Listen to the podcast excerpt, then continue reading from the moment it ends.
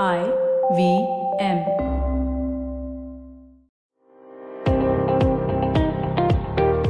Welcome to All Things Policy, a daily podcast by the Takshashila Institution.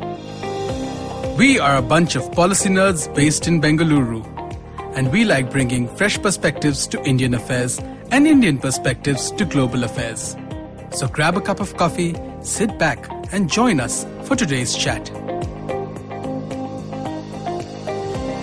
Hello and welcome to All Things Policy. We meet you today on the 130th anniversary of uh, Pandit Jawaharlal Nehru's birth. Uh, we are going to be talking about uh, Pandit Nehru's foreign policy legacy in the Indian context. Uh, as the designated child of the office on the occasion of Children's Day, uh, let me welcome uh, both Manoj and Sankalp.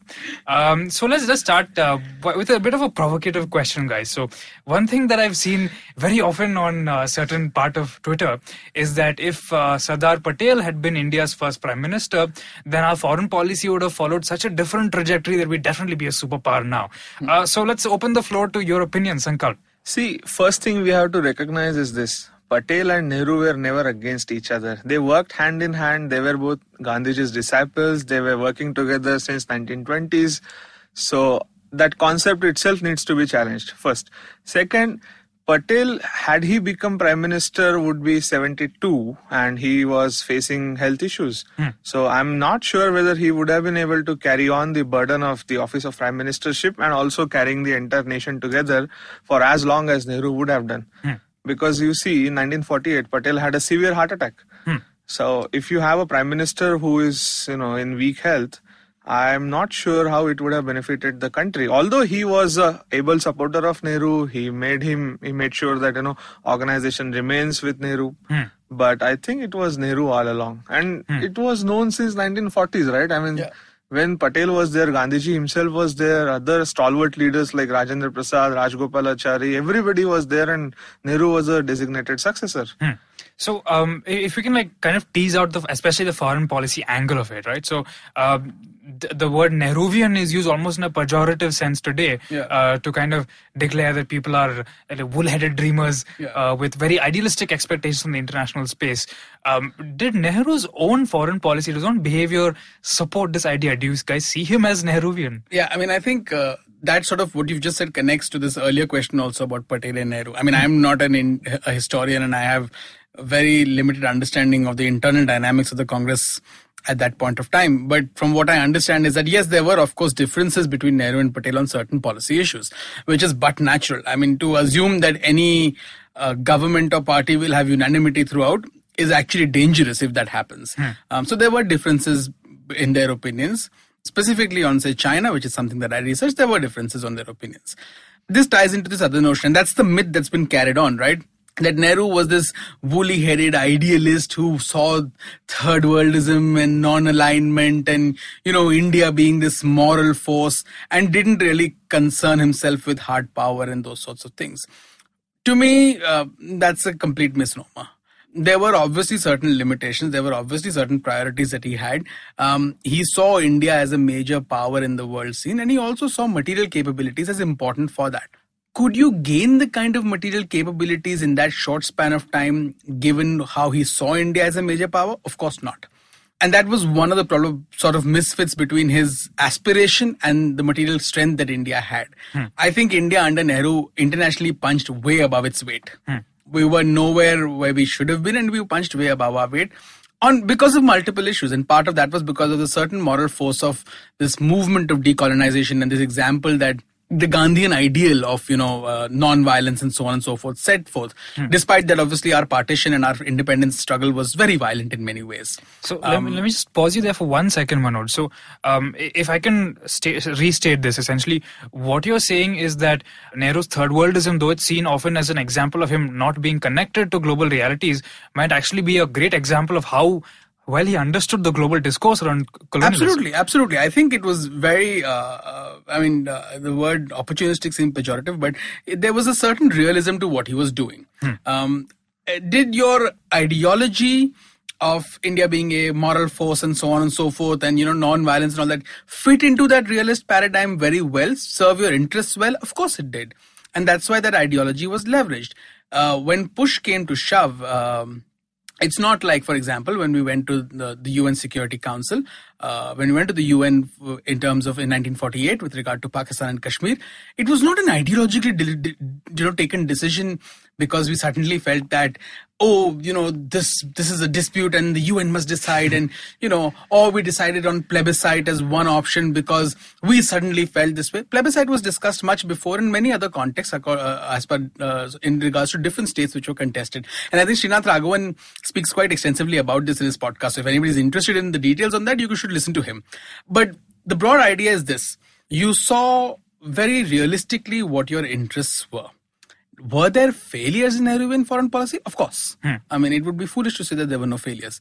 But given the material strength that India had, India during Nehru's years punched way above its weight. We made a lot of mistakes, but predominantly there's one overarching structure that Nehru left left behind for us, which even today dominates our foreign policy. I mean, you can call it very differently by different names.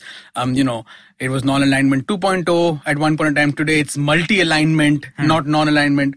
But that as a framework of India being this autonomous power center in the world, a regional power with global reach, um, which is not necessarily aligned to any power block, hmm. continues to persist even today. That's a very good way of putting this. Regional power with global reach idea. And I'll probably come back to this later in our conversation. But I think Sankalp, you had you had a point to make. Yeah. So see, this idea of idealism also needs to be broken down because what happens is what Nehru was doing. Uh, recently, TV Paul has termed it as the soft balancing. Basically, if yeah. we look at in the IR sense. And in a way, you could play off one superpower against the other. Second point was that regarding India's connections with third worldism and not being connected with the global realities, let me tell you a fascinating story in 60s when non-alignment was at its peak. African countries were becoming independent. Hmm. And many African leaders were, especially Kwame Nkrumah of Ghana, wanted to push for more radical stance on decolonization. Hmm. Whereas Nehru had seen what happens with the problems between superpowers and Nehru wanted to go for disarmament. Hmm. And that was the first major rupture in the history of non-aligned movement, which is not generally talked about, but which clearly demonstrated that Nehru was more important about superpower politics, more interested in that, and also connected to that. That's, that's a very interesting point. And uh, this, I think the disarmament angle of, of India's early foreign policy has not really gone into considering that we were operating in a very, very tense security environment. The Cold War is literally unfolding in front of us. But interestingly, although pushing for disarmament, hmm. India also made sure that it had adequate infrastructure for developing nuclear power. Hmm. So when we exactly. thank other prime ministers for tasting weapons, hmm. the foundation for that was laid by Nehru. Hmm. Again, that sort of underscores the realism of his approach. Absolutely. Right? It was mean, not woolly headed to the extent that, you know, we are going to lay down our arms and put up these white flags and the world is going to follow us and we are all going to live happily floating doves in the sky. Um, imagine so, in the garb of atoms for peace, we secure nuclear technology, nuclear material yeah, so for I, us. I mean, that is like. I think there's a lot of uh, historical judgment which is sort of uh, unfair. And a lot of that actually now goes back to. Uh, a couple of things, and they go back to things regarding China and Kashmir. Hmm. Um, because those are sort of those big legacy issues which are left behind, for which obviously blame uh, is put on Nehru's doorstep, and to some degree, it's it's legitimate, justified. Yeah, it's justified that there there is a share of blame that he should carry with himself. Um, on China specifically, yes, uh, there were clear mistakes that were made. There were clear political missteps. Uh, there was a clear misunderstanding of the mood of the Communist Party. There were clear policy missteps in terms of how the forward policy was uh, undertaken. So there were certain missteps that were made. Yes, uh, this but this idea that you know, uh, Nehru decided that if we acquiesce to China and give the PRC this UN seat and this and that and do all of this for them, they will be nice to us. And uh, to me, that's a little bit overblown. Um, if you look at his first speech, uh, sort of just as India is becoming independent, you hold this Asian Relations Conference and Nehru makes speech over there. The speech is available online for people to go and read. And if you what you read in it is a person who is looking at the world realistically and saying, look, Asia has these ancient civilizations. As decolonization is happening, these civilizations are going to come into their own, and therefore they will ha- they will essentially become their own power centers. We will have differences because we have differences. Yes, yet there are certain common grounds that we can work on. To me, that's not woolly-headed idealism that's a very rooted in realism understanding of the need for cooperation despite differences and i think hmm. that makes sense absolutely i just want to come in here regarding you know uh, again breaking down idealism there are again two examples from nehruvian era where we can see nehru was not averse to the use of force. First was in 1950 when there was a crisis with East Pakistan. I mean, with Pakistan, Nehru had threatened the use of force. And that was a first instance of coercive diplomacy. Again, Srinath Raghavan Yeah. has explained it beautifully in his book. But we imagine that 2001, 2002 was the first instance of coercive diplomacy. That was not. It was 1950. Hmm. Second, Goa. I mean, despite despite saying to Kennedy that we will not use force, you are essentially using force. Like I don't know, six months down the line. I mean, and you realize that you know entire NATO can come back to sort of you know haunt you because Portugal was a NATO member then. It, it seems like Nehru's policy was to speak gently but carry a big stick. Exactly, and if you uh, you this that's also seen in the context of what we did with Bhutan and Nepal, where we ended up signing these peace and friendship treaties, uh, which shaped our relationship with these countries going forward. But this was essentially looking at securing our periphery. Um, this was not some again woolly-headed idealism. This was about securing your periphery. And today, yes, those frameworks are under pressure with both of these countries, and that's because of an increasingly assertive China in this region and the option that it provides to these countries, and also changes that have taken place uh, in terms of the relationship between the two countries. But those were the treaties that laid the foundations for a secure, far more stable periphery for India. Um, and many, like Sankalp will tell you, many have sort of termed the signing of those treaties as sort of an imperial perspective on Indian foreign policy, where Nehru sort of inherits this uh, vision of imperial Raj, sort of this British India, which is imperial, which views its periphery as its sphere of influence, and therefore he also pursues very similar policies. And that doesn't sound like an idealistic notion to me, right? That's something I find quite surprising. And this, while while you guys were talking earlier, also just the way that Indian elites after independence approached the whole project, uh, they didn't seem to think at all that we are we were recently colonized country. They're very much like, hey, look. We, we started in Oxford and we are going to go out to the United Nations. We are going to make these assertive speeches, and if that and that actually ended up helping our foreign policy. Yeah, maybe that was the only time when India realistically felt that it is a great power and it was behaving like one, although it didn't have material capacities. because the way, I mean, imagine you assuring Nepal or Bhutan or Sikkim of security. Now, who does that? Exactly. I mean, you need to have material capacity, but you also need that imagination of sorts. I can't help but- but feel that even though India's material capacity is kind of improved, uh, because of the way that our foreign policy seems to kind of meander now, that all the blame for foreign policy not paying off very well ends up falling on Nehru, and that's kind of unfair. I mean, it's unfair, yes, I agree, but I'd also sort of temper that by saying that, look, the fact that there was this mismatch between how we were acting in our aspiration and our material capacity also created problems in terms of achieving certain objectives. And the China case is a perfect example for that, the 62 war, hmm. is because we were acting, we were behaving, like I said, we were punching far above our weight, and that's great. But until you come to a point where you start to buy your own, you know, so you start to drink your own Kool Aid and you start to believe your own nonsense, and you end up in a position where you there's a big gap and you sort of miss miss that gap. Hmm. In that sense, I think over the years subsequently, after Nehru, and particularly today, we are at a point where I think there is a little bit of a clear, better realization of uh, where we stand materially. And why do I say that is because, um, I mean, if you look at what's happening between the US and China today, and if you look at how India is trying to navigate that particular sort of uh, shift that's happening geopolitically, we're far more cautious. Uh, yes, we have. It's. It may seem like you're meandering, but given your asymmetry of power with some of these countries, and you might have very uh, high-minded objectives and you might want to project yourself as a great power but given the limitations of your material capacity you are going to be far more cautious in your actions. So for example in the maldives um, while a year or so ago we might have there might be might have been a consideration that india needs to intervene militarily. It was good that we didn't in, the, hind- in hindsight. It was good that we didn't. So i think there is somewhat a better sense of balance between aspiration and capacity. I don't think in that era that balance was really there uh, because I think we were aspiring for far more than what we that in terms of the capacity that we had, which was not necessarily a bad thing. Um, it's just that when once uh, you start to lose a sense of what that gap is like, you can end up making far more devastating mistakes than you would otherwise. I want to come in here again, but in a different context. Uh, I agree with what Manoj is saying. Uh, while speaking of Nehru's foreign policy, we are only talking about his approach to world affairs. We should also consider what he did with the foreign ministry. Because he was a foreign minister Yeah. for 17 years, he used to held this uh, state of the nation sort of address every year he would present his report card of sorts to the nation, which was a good practice, which was Hmm. Yeah. stopped somehow. Uh, institutionalizing the entire ministry. It was in Nehru's time that you had historical division in the MEA, Yeah. where you had people like S. Gopal who would sort of, you know, work on historical aspects of foreign policy. But so something much that we don't do today. right? even now i mean I, I don't know when it was wound up during i think indira gandhi's time but uh, so regarding china case Yeah. s gopal was sent to india house in britain and you know they accessed british archives and they built proper case for indian claims in certain parts of the boundary Yeah. although chinese didn't Yeah. regard that as valid hmm.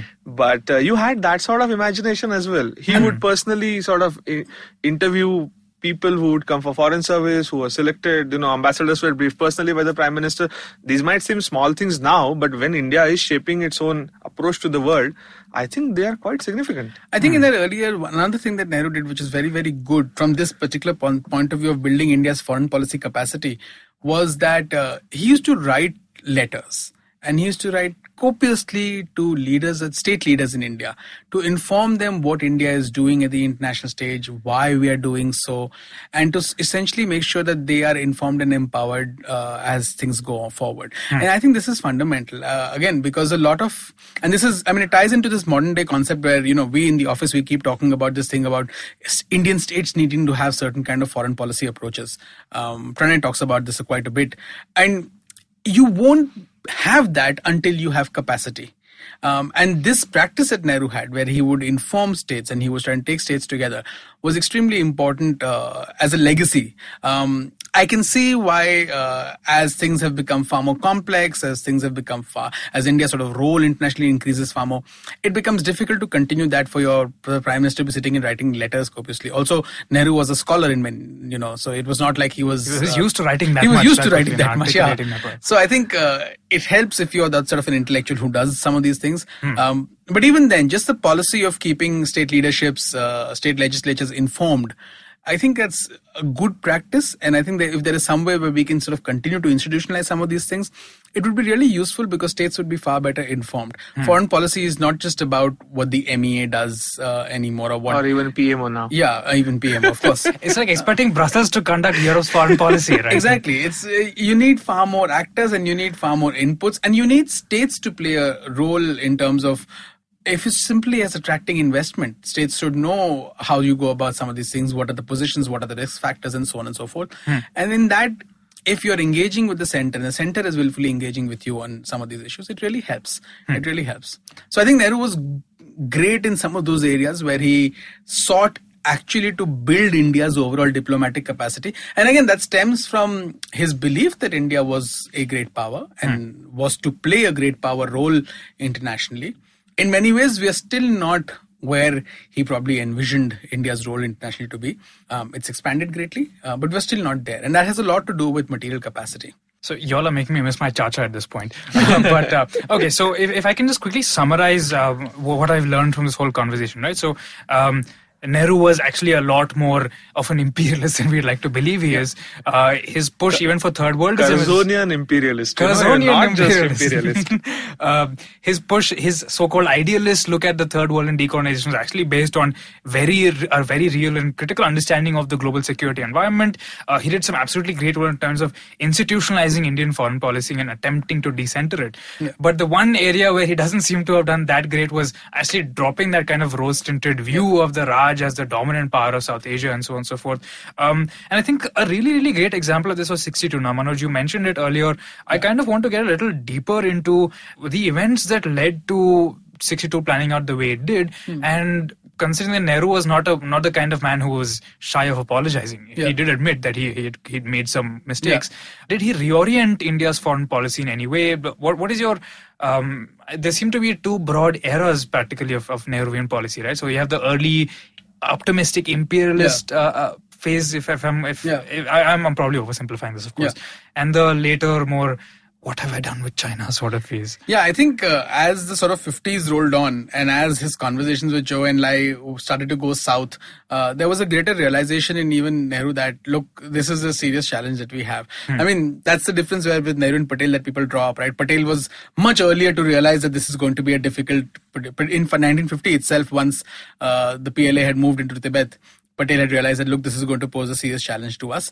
But as the sort of engagement went on, uh, Nehru sort of was also quite quick to realize that look, this is going to be a serious challenge for us. Did he believe that conflict was inevitable? Of course not. Um, he saw multiple pathways in which conflict could be avoided. Um, Yet, did he believe that he needed to uh, project strength, he needed to secure our frontiers, and he needed to do some of those things? Of course, yes. That's where the forward policy came into being. Hmm. Where my, and we've done a podcast on this also, so where my sort of, where I'd sort of draw the line in terms of what uh, went wrong in 1962, apart from militarily, how we, you know, didn't necessarily plan effectively and how uh, people weren't ready. Uh, what went wrong broadly was the fact that we misread the mood that was developing in China we misread the PRC's approach. We misread the we misread the PRC's understanding of India and the internal dynamics going on in the PRC. And I think that was where our fundamental mistake lied. I think that sort of uh, once the war ended and the defeat that India suffered at that in that conflict sort of cast a heavy shadow on Nehru's own psyche, and he died very soon afterwards. Hmm. Um, and I think this sense that he'd been betrayed uh, because he'd invested so much. I think that's where again this ro- notion of romanticism also comes in the fact that you know he felt betrayed, not realizing that you know the global system is anarchic and there is real realpolitik and all of that. I think he genuinely felt that you would not see conflict uh, between these two countries. Um, yet I don't think he was blind to the fact that there couldn't be because as the 50s had rolled on and as things soured there was a realization that this is a possibility. Hmm. The failure to prepare for that possibility is where I think the blame rests with him. And speaking of corrective steps, I think as the war was going on, India reached out to the United States, yeah. asking to sort of you know send their military personnel and as much assistance as they could. I mean, I think that was the end of Nehruvian non-alignment when you know you have these American soldiers coming into India. Yeah. But uh, he was not shy of asking that help. I mean. Yeah, he was not shy of asking for help. He wrote to uh, Kennedy at that point in time, and he also uh, spoke to. He was even in he was even exchanging uh, letters with uh, the Chinese leadership, and there was a proposal uh, because the war went on. It was a month long conflict. I think for the first week or so there was fighting, and then there was a lull in the fighting, and then there was again fighting later on in November. Uh, until the 20th, 21st, when the Chinese eventually declared a unilateral ceasefire. I think uh, even at that point in time, there was a proposal from Zhou Enlai, from what I remember, to meet somewhere away from the media glare and to talk about things because even he didn't, uh, you know, there were elements in the Chinese leadership which saw this conflict as problematic. And uh, it just didn't happen. Nehru, from what I remember reading, even we were talking about this at the time, when Nehru was given that proposal as a written document, uh, you know, written on a page by his interlocutor, um, he essentially tore it up and he said, no, I don't want to even listen to this. So that's how sort of uh, dismayed he was, which you can look at and say as, you know, a lack of political, a certain political naivety, because you would assume that states would be serving their interests. But you can also see that as, you know, something where you've invested in and you realize that it hasn't worked out for you and you've made a mistake. Sunk cost. Yeah, sunk cost. Interestingly, what India did in 50s helped India after 62 war because many of these countries came out openly in favor of India. Yeah. Non-aligned countries. Although many didn't, but many also came out. There was something called Colombo Proposals. Now, Colombo Proposals came out because of a conference that Nehru had organized in 49 hmm. for Indonesia's independence. And, you know, I mean, Colombo powers were essentially Sri Lanka, Pakistan, and Indonesia were there. So that is something that we tend to underestimate that, you know, because we lost in China against China, entire foreign policy was a failure. That's not how it works out. Yeah. Okay, sure. So this this really complicates our understanding of Nehru and I think generally of 20th century international relations. Um, thank you guys so much for joining me. But before we wrap up, uh, final comments, Sankalp. So interestingly, in India, we have this vilification of Nehru, and also that non-alignment was a useless tool of foreign policy. India lost because of non-alignment. All of that nonsense goes on. But interestingly, Henry Kissinger came out in 2014 in full support of India's non alignment. Hmm. He wrote that for a newly independent country, that was probably the sanest way to sort of, you know, structure its foreign policy, and it served India well. So, I mean, so I'm going to add on to that, and I'm going to make a personal comment about that. Uh, in 2002, 2003, when I was doing my masters, I had done a paper on uh, whether uh, non-alignment was ideologically driven or whether it was based on national interests. And I didn't get a great grade on that because I argued that it was not getting a great grade because I had argued that it was national interest driven. So, Professor, here you go. it was national interest driven. well. Um, well, uh, I, I, the the one thing that I think really stayed with me through this conversation was the image of Nehru tearing up Zhou Enlai's message. Yeah. Uh, I think it's a it's a appropriately complex note uh, to end an episode about a complex man. Yeah. Uh, so thank you both for joining me, and thank you so much for listening to All Things Policy. If you liked our show, don't forget to check out other interesting podcasts on the IVM network. You can tune into them on the IVM Podcast app, ivmpodcast.com or wherever you listen to your podcasts. You can also follow IVM on social media. The handle is at IVM Podcasts on Twitter, Facebook, and Instagram. And hey, if you'd like to dive into Takshashila's research on technology, strategy, and economic affairs, check us out at our Twitter handle at Takshashila INST or our website takshashila.org.in.